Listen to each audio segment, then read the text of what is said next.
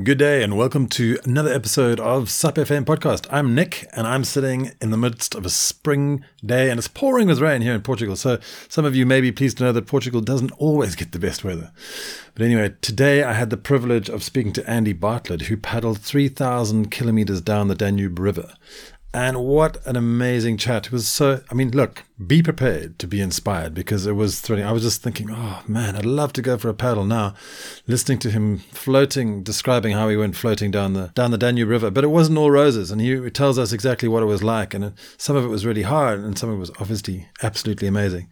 But Andy joins a select group of people who do these ultra long paddles, like Dave Cornthwaite, who we interviewed back in series one. He paddled down the Mississippi, and I think at that time it was the longest paddle in the world. Also, a guy called Matt Crofton wrote a book called Mighty, which is really good. It's in the show notes of Dave Cornthwaite's paddle, and uh, that's a really great um, account of his paddling down the Mississippi River. That was Matt Crofton. Then some other guys, obviously Spike Reed, who we interviewed last year as well. And I also paddled across the Algarve with Spike Reed.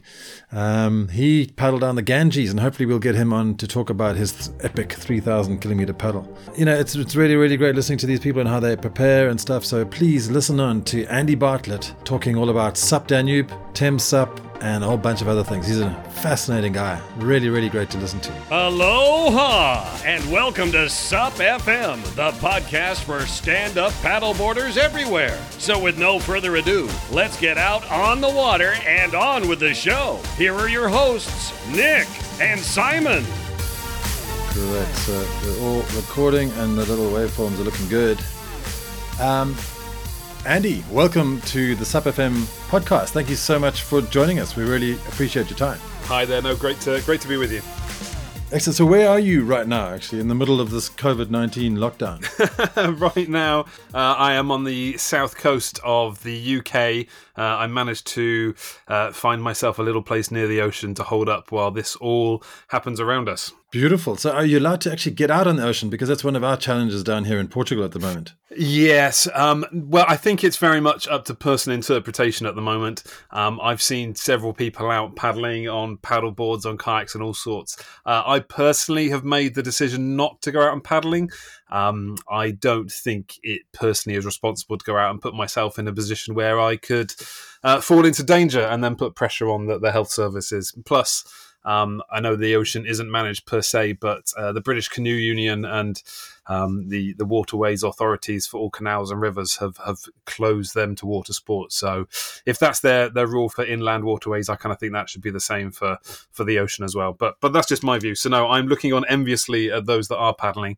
And, and, yeah, I mean, it does. You're right. It makes a lot of sense. And I've had the same feeling. I haven't paddled for about over a month now. I've been stuck inside for 40 days or something. But um, when you think about people going out jogging and stuff, well, you know, it's kind of paddleboarding is similar. But yeah, you're right. It's best not to.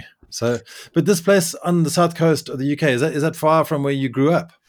Um, oh yes, it's probably a good 150 miles away. Yeah, I grew up in a place called Cheltenham in Gloucestershire, on the kind of the west side of England, halfway between uh, Bristol and Birmingham. So a lovely place surrounded by the Cotswolds countryside, which I don't think I really appreciated um, as a kid. It's only now when I go back to see my folks who still live there that I kind of really enjoy the outdoors and uh, everything that place has to offer. Yeah, it sounds spectacular. That area, it really does. It's it's very lovely. Yes, it, there's lots of picture perfect, um, idyllic little villages which American tourists go nuts for. Yeah. so, um, did you enjoy a sporty youth getting out to see all those uh, natural spectacles? Uh, growing up, I I don't think I was overly sporty or outdoorsy as a kid. I mean, at school, you you play football and hockey and tennis or whatever, as and everyone does, as I enjoyed. I was part of the scouts, so we used to go off and do hiking and overnight camps. But I never remember it being a massive part of of my upbringing. Um, and I think once uh, you head towards later teenage years, that soon all kind of faded away. And it wasn't until much, much later in life that I kind of came back to that outdoorsy, adventurous way of living life. Mm-hmm. Yeah, because obviously we're going to deep, um, dive deep into that in, in, in a few minutes. But, uh, but there's no scouts, nothing in, in your youth, nothing like that. Um, a little bit of scouts, yes. Um, yeah, a little bit of that. Um, we were quite an unorthodox scout troop. I never once remember earning any kind of badge or anything. I think our scout leaders were far more interested in just teaching us skills. So I remember uh, having to go and collect wood, and then one of the scout leaders were bringing in some rabbits they had freshly shot, and we were taught how to skin those and cook them and do all kinds of craziness like that. Rather than I, I don't know what scout badges scout badges are, but no, I never remember helping anyone across the road or, or learning any sewing or anything like that. yeah, I never got to scouts. Actually, we had a thing called Cubs, which is the, the younger version of scouts back in yeah. South Africa. I'm sure it's the same thing there. Yeah, but no. Um, so obviously this like outdoorsy thing, but you, you kind of deviated and went off into the performing arts. Is that is that correct? Because I was scouting through your, your LinkedIn profile. yeah, no, my LinkedIn profile bears no resemblance to my, I guess, my adventurous side of life. Yeah, that's completely right. Um, I I spent a lot of my teenage years and, and youth and then the rest of my professional career working in live events. So that all kind of started again at school. I was in school plays as uh, I think a lot or many of us, everyone is. Um, but then it all kind of came together for me, I think. I remember it so clearly. It was one night on an after school club when I must have been around 13 and the drama teacher was going to show anyone, any student that wanted to, just how the lighting system worked in the school hall for the for the school plays. And I, I stuck behind and did that. And I remember getting very annoyed at my my schoolmates that were there at the same time who were kind of messing around and not really taking it seriously. And I was fascinated by it. And off the back of that, I went and helped and started doing some backstage technical stuff for school plays and then the local amateur dramatics. And then I got hooked in with some local rental companies that had some sound and lighting equipment. So started working with bands and conferences and nightclubs and all kinds of things. And then uh, I think that's probably the main reason I didn't do so well for my A levels is I spent every evening and night that I could out working and pushing flight cases and rigging lights and speakers and all kinds of things. And much to the despair of my parents, I, who I thought probably wondered what I was going to do for a living, I managed to find a university course that specialised in exactly that. So I went off to the Institute of Performing Art in Liverpool, where I spent three years studying uh, uh, theatre and live performance technology. So anything that you could imagine related to a live performance, um, but from a backstage point of view. So lighting, sound, production, costume, makeup, you name it. That's what I went to. And then I ended up being a lighting designer and now uh, a live event manager. So yeah, my, my professional days are spent as a freelance uh, event manager. But that that's just sort of opens up a ton of stories because you must have done some very interesting events. I think that's probably a whole other podcast. But yes, um, yeah, I spent many years living on tour buses and moving around the country and the world, festivals, theatre shows, you name it. Um, and yeah, so currently at the moment, uh, well, at the moment, I'm very much not working at all because the live events industry has, uh, understandably but unfortunately, ground to a to a big halt. But for the last few years, I've actually been working in motorsport. So I've been working for a um, an organisation called Formula E, which is a single seat all electric race series. Uh, the way I describe it, it looks like Formula One, but it's all electric vehicles. So we go to about twelve cities around the world, build some racetracks uh, and and race some electric vehicles, which is super good fun. And yeah, it's a shame not to be able to do that at the moment. Yeah, it's excellent. I actually had a look at Formula E some time back because I was very into Formula One, and I thought this is a much greener version of Formula One, which is a really really good idea. But um, all those. Um, all those events that you, you were managing, one of them was the Yestival, right? Is that how you got into adventuring? Was it through the um, through the Yes? Um, so yeah, you're, you're obviously talking about uh, Mr. Dave Cornthwaite and the Say Yes More organization. Um, yeah, and that definitely that definitely had a part to play. Um, it was 2015 where at that point, I had my own event management company and nothing too grand. Just uh, it was a couple of offices, probably about eight staff or so. Um, but I very much felt that something was missing in my life. I kind of had that niggle that something wasn't right, and uh, I went through months and months, if not a year or so, of trying to figure out what that was. And um, I took a two month sabbatical. I moved house. I got out of a relationship, got into a new relationship, got out of that one as well. And um, at the end of everything, I um, I took up a load of hobbies and, and said, right, well, let, us find some new things to do in my spare time. And one of that was just kind of saying yes to things, even before I knew what Say Yes More was. And I ended up meeting up with, with Dave Cornthwaite and a few others, and we went uh, camping just uh, on a field overlooking uh, London. It sounds probably quite random, but uh, it was a, a, small spark of meeting people out there, which definitely aided and encouraged my adventurous streak. And yeah, it was through that that um, I ended up doing all sorts of crazy things. But one of those was was paddling the Danube. So take us through that. I mean, there must have been a long lead up to the Danube expedition. Sort of paint me a picture the first time you stood up on a stand up paddleboard before that. Yeah, you'd think there'd be a long lead up, wouldn't you? Um, yeah. um, well, paddleboarding for me started uh, personally in the summer of 2015. Um, my birthday is in July, and I have a big uh, belief. One of the little things I do in my life is every birthday I try and do something new. I like to remind myself that although I'm getting older, there is still more things I don't know and more things I haven't tried than things that I have. And I found myself in New York on that particular birthday in 2015 New York, not the most outdoorsy, adventurous, wild, and nature filled place. But it was on Groupon I found uh, a discount code for an hour or two's introduction to stand up paddleboarding on the Hudson River uh, at sunset. I thought that sounds like a good, good fun thing to do. I'd, I'd known several people that had paddleboard, and they'd always raved about it. So, so yeah, my first time on a stand-up paddleboard was on, I think it was the 76th Street Basin. If anyone's been to New York or lives there, you'll know the Air Sea.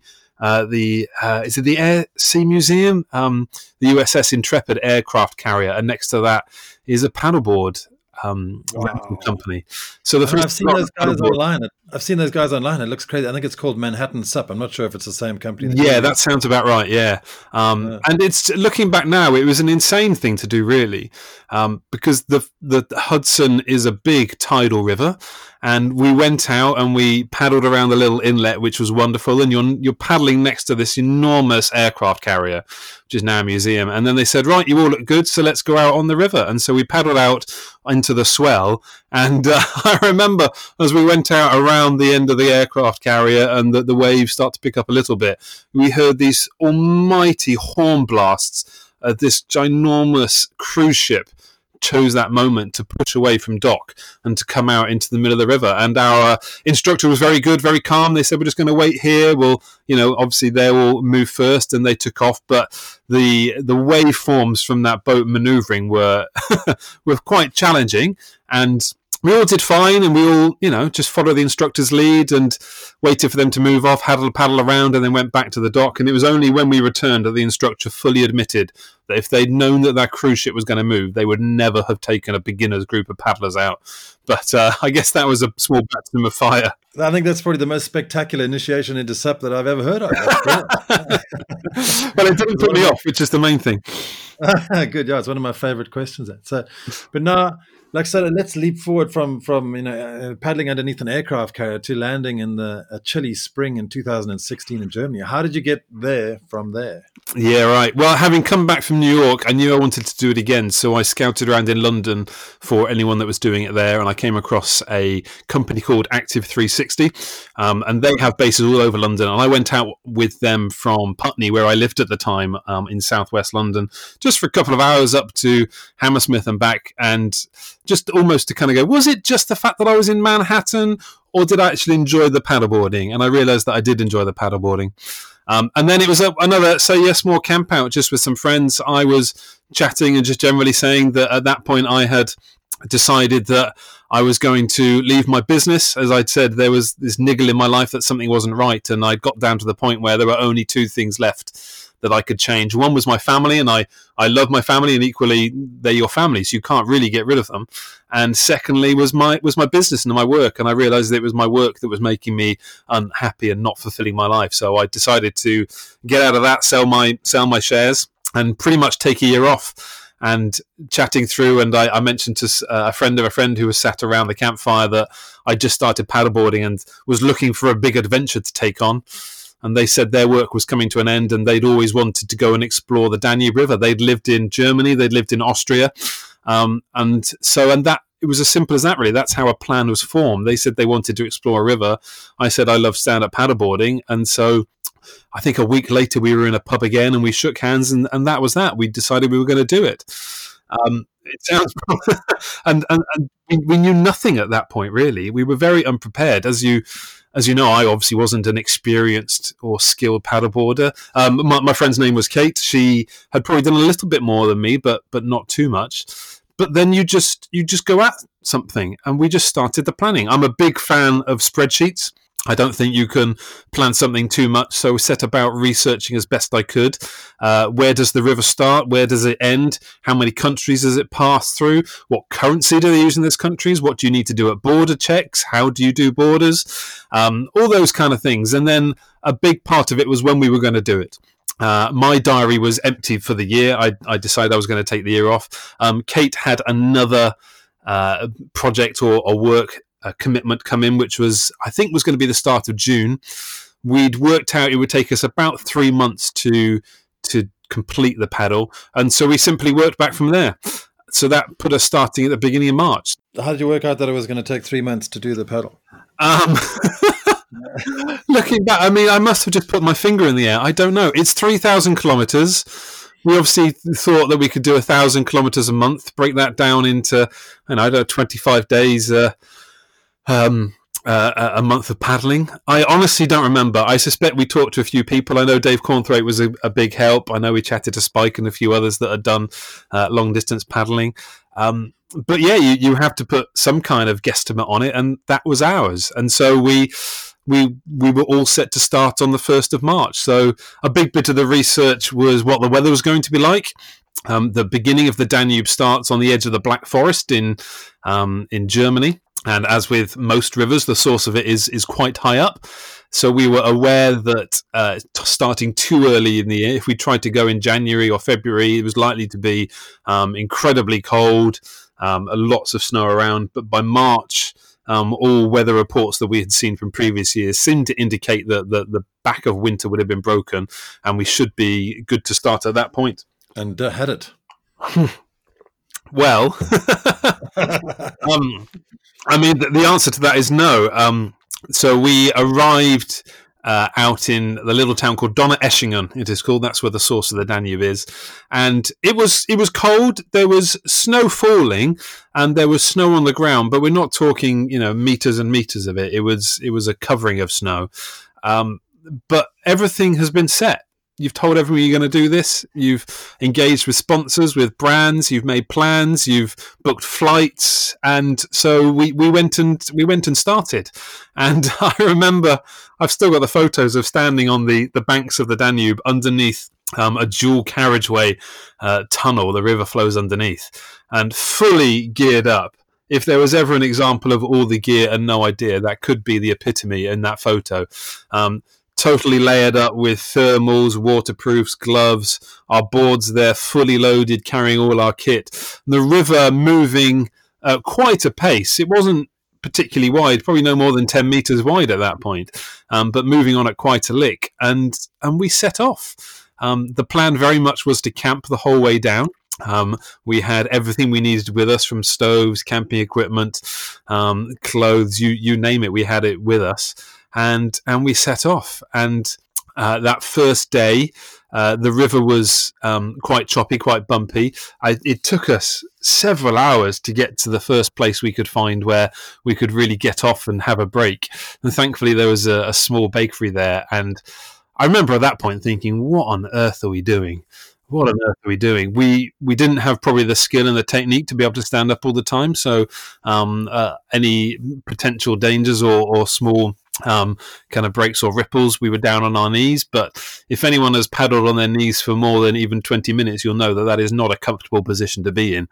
Um, but but we, we did it. The the thinking in my mind before we started is that although I didn't know much about how to paddleboard, the river would start quite narrow and quite serene, and then as the days, weeks, and months went on, the river would get bigger and bigger and wider and wider. And by the time we got down to the middle and end sections, where there were huge intercontinental um, tankers and barges, that uh, actually my skill level would increase and would I be able to cope with that?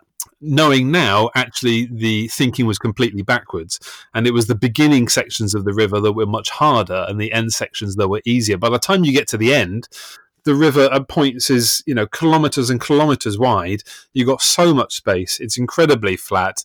Um, it's very simple to paddle on. At the beginning, uh, in springtime, when you have all the snow melt coming off the mountains, uh, the river level is incredibly high. It's moving at an incredible pace. And for the first 150 kilometers from memory, um, technically it is not navigable by boats. There are no charts we could find, no information about the water that could tell us um, what it was doing beyond what it showed on the map. So we know whether it was turning left or right. So those first few days, we had some very scary moments. Uh, you would be paddling along, and I may be about to paint a bad picture, but it was stunningly beautiful. The countryside, the views, where we were passing through was just incredible. At times, we had a light dusting of snow, and it really was paddling in this kind of winter wonderland of an existence. But there were some real dangers. We would be paddling along, it was utter silence and bliss except for the sound of the river. And then suddenly you would just hear uh, a slight change in tone, a slight rush, the noise would increase. And you quickly became aware that just round the next corner or approaching very quickly was some form of obstacle or weir or drop in the river. And were there mostly weirs because there are no dams or rapids around there? Um, well, we had a mixture of all three um, and all three. So the first time we heard this rush of water, we obviously quickly made for the banks, scrambled to get off the, the river, and managed to do so, and then took a walk. And um, repeatedly for the, the first week, I think probably every day, four or five times, this would happen. Um, and we get to a point where there were large boulders in the river, there were um, small waterfalls. I think the, the the worst or most dangerous one we came across was about a ten or twelve foot vertical drop um, which just went off, and there was no warning for this.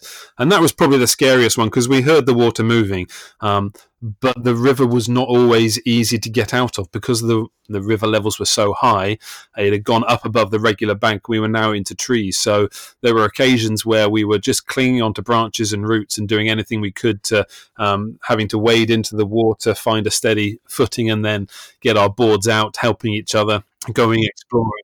Yeah, and that in itself is a danger as well because all the strainers. I mean, when all the uh, river is flowing through the trees and, and you know wedging your board and you up against a tree, it's pretty dangerous. Absolutely, absolutely. I mean, we'd made the decision not to wear any leashes at that point. Um, we were very clear, and we'd um, spoken a lot that our boards, although important in carrying our kit, were not uh, were not essential. Um, the key thing was to us to be safe as individuals. So if we had to get off the river ourselves, it meant losing the board, then that's fine. We can find that later and we can sort that out. But make sure we ourselves are safe first. So so that's what we did, um, and we we had to portage. Um, in quite unpleasant conditions over lots of muddy fields which were full of snow. Um, um, over fences that were not meant to probably be climbed over, but uh, you have that determination, and until tells you someone tells you you can't do it, you you just keep going. Mm, how did you portage? Because I, I remember looking on your YouTube or your Instagram when you're doing it and seeing quite an unusual um, experiment going on there. Yeah, so I mean the these portages in the early days um, were very rudimentary. I mean, it was just get off the river, get into the field, take all the kit off your board, and then bag by bag, board by board, just walk it um, as far as you feel you need to until you can get back on again. Um, further down the river, once you get into uh, the navigable place where there are charts and it is set up more for boats, and you're going through locks and dams, generally, I think all but the last two were set up to accommodate um, waterborne craft having to be portaged. So there would normally, I'm not saying all the time, but normally there would be somewhere where you could get off that may be signposted. There may even be a small pontoon, um, and then a path that will take you through and an obvious place where you can put in the other side. Um, most of them were fairly easy and fairly short portages. There were some which went on for probably two or three kilometres. Um, and we we knew this in advance, so had purchased a set of wheels to take with us. So a set of kayak wheels, um, and they were strapped to the top of the board when we uh, were just paddling. And then we got off, we would strap the wheels to the bottom, and then hoik the other end of the board up onto your shoulder and just push it and go from there. Um, it's so much easier than yeah, without the wheels, it must be. I mean, I've done it myself. Up in, we did some rivers up in the north of Portugal, and uh, some really, really large dams that we had to navigate our way down into, and it was it was really, really tough carrying all your kit. Yeah, the, the, the effort in getting off the river and portaging was often far greater than the effort of paddling itself. Um, some of the places in Germany and Austria, which are very much, you know, they're, they're big outdoorsy countries, they would even have some really nice, large, sturdy trolleys that you could use. So whenever we found those, we would make the make the most of them. But majority of times, we just used our own uh, set a little set of wheels. They they were not that robust. They did end up breaking. Um, they didn't survive the whole journey with us. Um, but for the the first few weeks when they were working, they were invaluable. But there are a lot of there are a lot of portages needed. Um, from memory, I think it, I want to say it was over 250. Um, it was a, an, an awful lot, and never really enjoyed them. never really enjoyed them at all. Okay, but what went wrong? Because you you started, and then um, after your your surging paddle through the chilly spring waters of the Danube, you decided to call it a day. Is it right? Yeah, that's right. That's right. So yeah, as I said, we started on the first of March um, uh, because we had to get back for for Kate to start work at the beginning of June. Um, a couple of weeks before we started, actually, the job that Kate had uh, went away and was no longer there, and we did have the discussion without the time constraint now of needing to be back for June whether we delayed things. But as I said earlier, everything was all set up and ready to go, so we went for it. Um, I think the the big thing on the, that first week um, was what happened when we stopped paddling because we as i said we had planned to camp and be self-sufficient but when you are paddling in cold and wet conditions and you get off the river um, there was snow on the ground so it wasn't easy to pitch tents. Even if we did pitch tents um, we've then got to figure out a way to dry our clothing and still stay warm. Um, that wasn't going to be possible so we would be putting on wet and damp clothing the next day so, with that in mind, the first couple of nights we decided to find little guest houses or hostels we could stay in, um, which were which were really good, and that was definitely the right decision from a safety point of view. But after four or five days of doing that, that hadn't been budgeted for. We we obviously had a financial idea of what we could and wanted to spend on this trip, and paying to go into a, guest house or a hostel every night was not part of it. We we knew we would at some point, especially going through some of the capital cities where it might not be possible to camp. But to to go and do that every night and do spending whatever it was for to get a proper bed was not something we could keep doing. So that was one thing that was in our mind. And then I believe it was day four or five we came up to a small. Oh, it was a beautiful town built up on a hill, and as we came up to it, we, we stopped just before this little village walked up the hill and found a lovely traditional German uh, bar, restaurant, I don't know what you would call it, pub, had some lovely traditional German pizza, and we're, we're feeling really good about ourselves. Uh, went back to the river, paddled on, and as we went under a low bridge, there was some fairly minor rapids. They weren't too crazy. Um, I went through on what I picked and I thought was going to be the good line, um, and then Kate came through behind me, and her fin caught on some submerged object. Um, I now know it was a rock. Um, I went back and did this whole journey again, but that's a story for another day on a bicycle. Um, and I went back and revisited this place, and I saw that there were some large boulders and rocks just what would have been underneath the waterline in winter. Uh, and Kate's fin caught that, threw her off the board. She um, was completely submerged and obviously not wearing a leash um, lost the board. I was a little bit further down the river, so heard her come off and um, and and cry out. Thankfully, she managed to make it to the bank quite quite easily. I got to the bank a bit further down, got my board out of the water, managed to swim into the river as Kate's board went past, and got her board out as well. Um, but we were both then obviously soaking wet, stood by the side of a, a river. Um, uh, with some snow coming down. So quickly got out of our wet clothes, dug through our bag, um, put warm clothes on, and then had the, the realization of what, what, are you doing? What, are we doing here? This is just crazy. Yes, it's meant to be an adventure, but it wasn't meant to be uh, a dangerous one. And it wasn't meant to be one that put us in an unnecessary uh, state of peril. So we were literally only uh, just the other side of this village by now. Kate, thankfully, um, having lived in Germany, spoke some some good German, so she went back into the town to see if there was anywhere we could stay for the night to kind of regroup and get warm and dry out our kit. Um, thankfully, she found she could find that, so we uh, hid our boards behind some a woodshed of a random farm, carried our bags up to this um, little hotel where we were the only guests, and stayed there for the for the night. Uh, we we spoke to several people who um, could put some insight and and kind of give us a bit of clarity. It's always good to involve other people in the discussion because we were very much considering uh, stopping at that point. Um, and one one great piece of advice was never make a serious decision when you are cold, tired, or hungry. And we were probably all three of those that evening. So we went to went to bed and said we'd make a call the next morning. And uh, waking up, we decided at that point that it was going to be it would be unsafe and unrealistic to carry on as we were. So we would stop and we would put pause. And very much in my mind, it was a pause. This wasn't an end.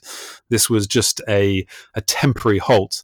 So we very quickly got our bags together, got a train to the local or the next city, booked flights for the next day. And within uh, 36 hours of, of falling in the river, we were both back in the UK and had made the plan to, at that point, come back in two months' time and restart the journey again at the point where we had just finished, but on the 1st of May, where we hoped spring really would have kicked in, the river level would have dropped, the snow would have disappeared, uh, and actually the sun will be out a little bit more. So, so yeah, we, had two months, and that was that. That must have been yeah, that must have been a difficult time to to wait those two months and, and come back. But when you did come back, um, was it as as you predicted? It was much sunnier and warmer. I mean, firstly, you say it was a difficult time. Um, I had some friends out in Bali at that point, and as soon as they found out I had come off the river, they invited me out there. So, 36 oh, hours after falling off the river, 36 hours after falling off the river, I was in London, and 36 hours after that, I was on a plane out to Indonesia, and I spent six of the eight weeks um, in Bali and the Gili Islands with some friends. And then I used to live in Australia, so I took the opportunity to fly down and catch up with some old mates in Melbourne, and I went to Sydney and then on to Perth and, and all sorts of things. So um, my my method of coping was was sunshine and distraction. So wonderful. Absolutely that was a lovely little mini adventure on its own and, and quite fortuitous. But you know, um, a trip like this to some people it sounds absolutely idyllic. Yeah. Um, obviously, obviously, more into the summer part of it. Would you suggest anyone else do a similar trip? One hundred percent. 100% absolutely. And when we started again back in may it was everything that we we really hoped it would be. And um, again i was looking through some photos to remind me of this trip and just the look on my face standing back out of that river with the river level probably two meters down the sun shining the grass green and just going yes this is it this is it. Um, and i think probably only two or three weeks after restarting, I was into board shorts and a vest top, and that's all I wore for the next two and a half months. Um, it was an incredibly hot summer. It was beautiful and gorgeous, and really couldn't have been more idyllic. But your question of should other people do it? Absolutely. Absolutely. I learned so much about myself, about who I am, what I want, what I enjoy um, over that the, the, next three months. Um, would would have gone back and done it in a heartbeat and has definitely informed decisions and made and other ventures I've taken since then. I mean, obviously, you're doing something like that.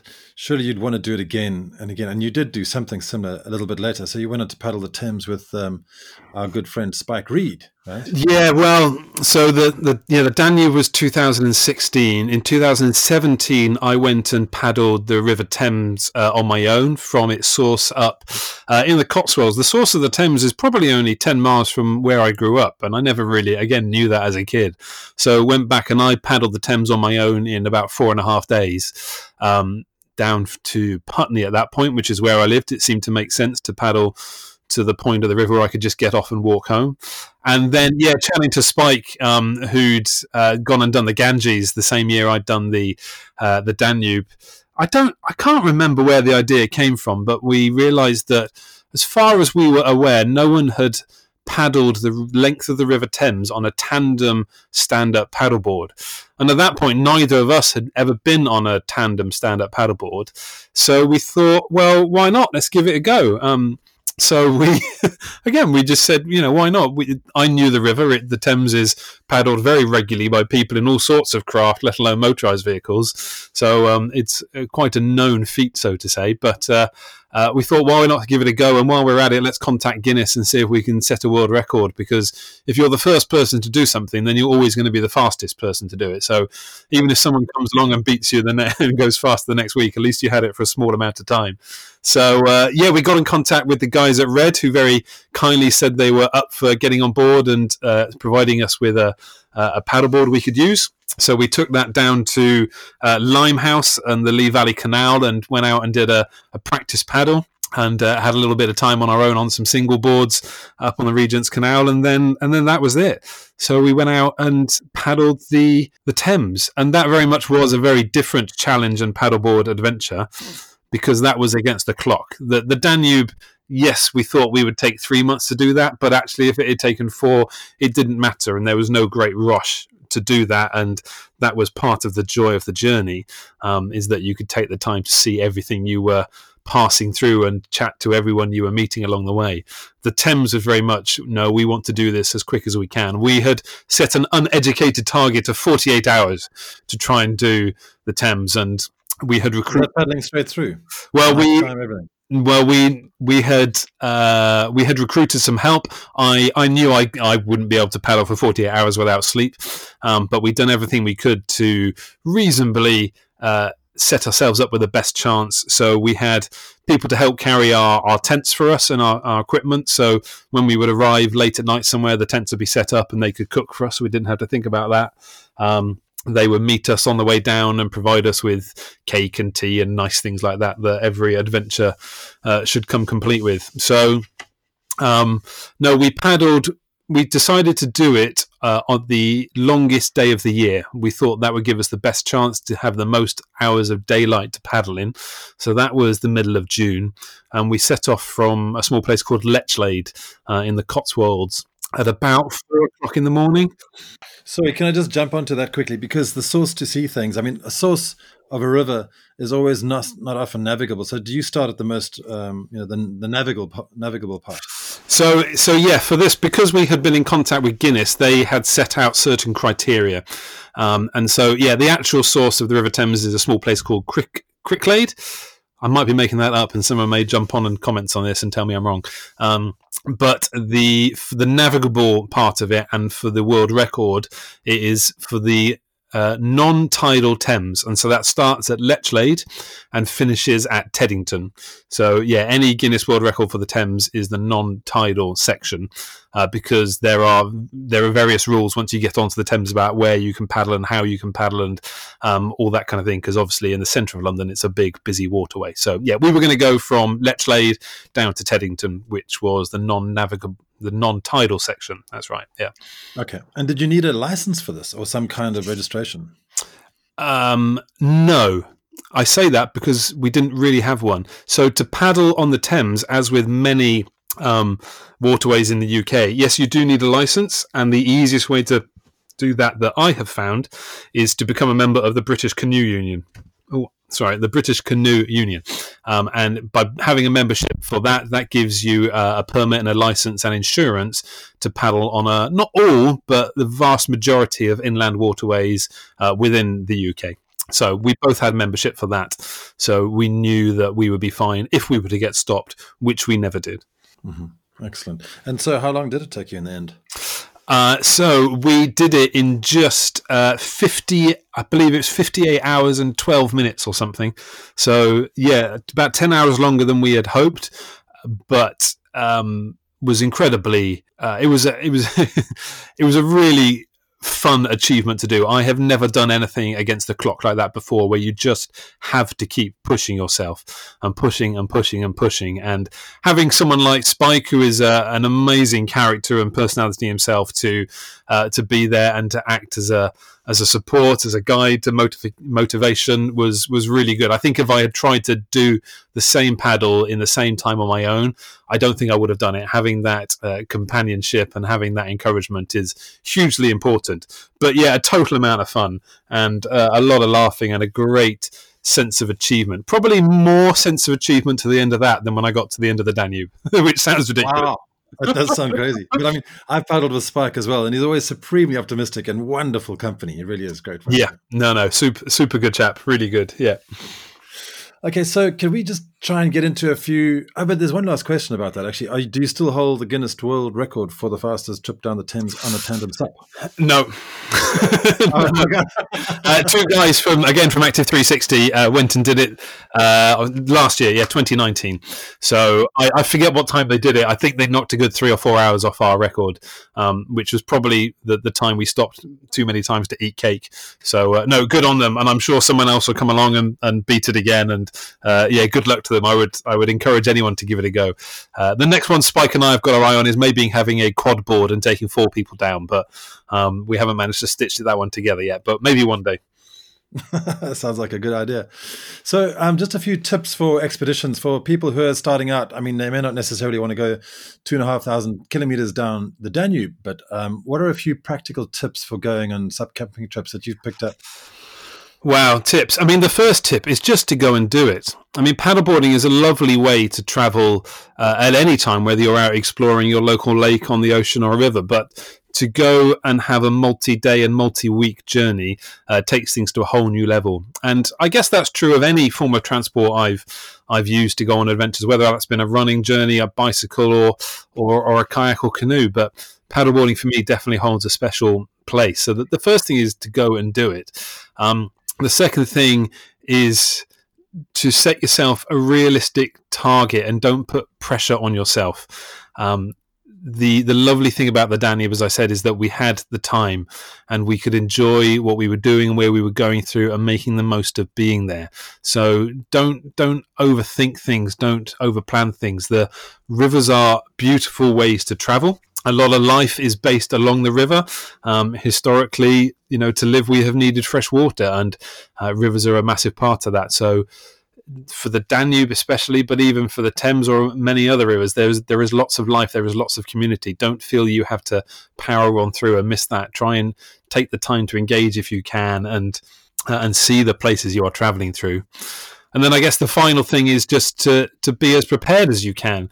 To try and do the research as best you can. The more you know in advance, the less unpleasant surprises you have along the way, uh, the more you're going to enjoy it. Now, you're never going to plan everything in detail and nail every little bit of precision. And uh, the times that things do go wrong generally lead to amazing experiences of in, engaging and meeting other people. And people and human beings are awesome. And uh, I had far more experiences on every adventure, but especially the Danube when people wanted to help and know what I was doing and get involved rather than those that uh, wanted to cause any grief or, or harm to us. Mm. That's excellent advice. That really is.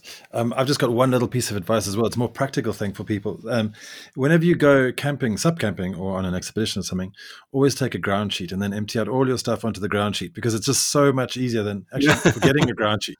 I don't know. I mean, so many people don't go with a ground sheet, and uh, it just makes things so much easier. Uh, you see, I'm a I'm a uh, I, am a sucker for uh, counting weight and making sure I'm not carrying any ounce that I don't need to. So for me, I think a ground sheet would be a luxury I don't need if I was going in the summer. But um, no, everyone has their own their own luxury item, and if yours is a ground sheet, then go for it. Yeah, absolutely. No, I don't mind padding a couple extra kilos. oh god, oh man! But it's been amazing chatting to you, Andy. And uh, what's what's next? Are you are you looking at any other rivers or any other sup trips or, or anything else in the future? well, in the in the current time frame when we are locked down in Corona, I'm just staring at maps and looking at my paddleboards and bicycle, dreaming of going anywhere. Um, but yeah, I think the next for me may be another cycle trip. So in 2018, having done the river, I knew that I wasn't finished with that part of the world. The the paddleboard and the river is an amazing way to travel, and you have a very unique perspective on um, the landscape you are passing through, and you get to see parts of those countries and even towns and cities that people that live there don't get to see because the the, the river takes you through gorges and channels which roads and paths don't go to. So before I'd finished paddling, I knew I wanted to go back. Um, I, was passing through places where you couldn't always get off from the river. You might get to a beautiful town or monument or something you want to go and look at, but if there's no access off the river, then you have to miss it and and keep going. So in 2018, I decided I was going to go back and redo the Danube, but this time on my bicycle. So um, I went and I actually instead of flying and starting from the beginning in Donaueschingen, um, I just realised it would be far more easier and make a lot more sense if I just cycled from London. So I set off from my front door and I cycled to Germany to the source of the river, and so that was about 800 kilometers, I think. And then I followed the river with my bike. Um, the the Danube cycle path uh, is quite a well trodden in parts um, cycle route, so I knew that would be straightforward. And the lovely thing about any river journey, whether you're paddling or cycling or whatever, is you don't need to do navigation. Which way is the water flowing? That way. Brilliant. Well, that's the way I need to go. So I went back and I experienced it by, by bike, and it was lovely to see and to experience it once again. And the places that I couldn't get to, um, I was able to to properly explore. Even the places I had been able to get to with the paddleboard. Once you're off the river, you've still got a 12 foot inflatable paddleboard with 110 liters worth of equipment, which you need to do something with because you can't just leave it lying in the open. So even exploring when you were on land wasn't easy when I was paddling. So to have the bicycle was great, and it meant I could go and see some more places. But equally as fascinating was going back and revisiting places where uh, I had paddled through. And the, as I said earlier, the place where Kate had fallen in and we paused our journey, I went back to and I was really intrigued to go and see. And this was mid-summer when I was cycling, so towards the end of July. The river level was much, much lower to the point that where we came off our boards, I could quite easily walk across without water going above my knee. Um, and to go and stand in the river in blazing 30 degree sunshine and just try and picture it in the snowstorm when we saw it was, was bonkers. Even more bizarre, there are parts of the Danube which disappear in the height of summer there isn't enough water in the upper reaches of the Danube for it to survive and it disappears through the rocks and for 15 20 kilometers goes underground and there's just nothing but an empty riverbed. So to go and witness that was totally bizarre. So that was super nice but I know I want to go back and see the see the river once again. Um, people have said I should go back and run it so I can say I've done a full triathlon uh, I'm not convinced that's going to happen but some form of some form of motorized vehicle maybe I spent last summer uh, I spent three weeks of 2019 uh, building my own camper van. So I now have that as a way to explore. So maybe I'll take that into Europe once we're allowed. But if not, uh, a bicycle maybe from the north of Europe down to the bottom of Greece, um, or with a paddleboard. Yeah, just just show me a river and I'll go and do it. The the Mississippi is probably quite high up on the list. I know that's quite iconic and has been done many times before. Um, I'd like to do some more in the UK. The the River Severn would be nice. Um, the River Avon, but Okay, you mentioned um, something like like you know sup triathlons or, or just tri- triathlons generally. And have you ever thought about, or has anyone ever thought about doing a bike and sup trip where you actually carry the bike on the sup and the sup on the bike? I, I, don't know about anyone else. I, I, I have thought about it, yes. Um, having a small Brompton or something like that. I haven't ever fully th- thought through, firstly, how you would transport the board when it is being towed behind a bicycle and also found the journey or the place that would necessitate both land and water transport. I'm sure there is maybe somewhere in the Swiss Alps going between some of the lakes and then cycling the river sections down. I don't know, but yeah, if anyone's got any suggestions or ideas, I'd be definitely up for hearing about them because, uh, yeah, I think that would be a, a, brilliant idea and a lovely way to to travel. Yeah, you just stick an inflatable on your back. I mean, I know Red's got these really small paddle boards now that can fold up, but uh, yeah, yeah, crazy idea. Crazy idea. so, Andy, where can we find you online? Oh, you can find me online. So I, I, have a website if you're interested in following kind of what I get up to and having a look at some of the other crazy things I've done. Uh, I'm on followandy.com or Instagram, Twitter, Facebook, all the usual things. Just search for Andy Bartlett uh, and look for someone with greying hair and probably a buoyancy aid on, and that will be me. Brilliant. Well, it's been wonderful chatting to you. Thanks so much, Andy. No, thank you for having me. Absolute pleasure. Thank you for listening to SUP FM, the number one podcast for stand up paddlers wherever you are. If you like what you've heard, please leave us a review on iTunes. Until then, we'll see you on the water.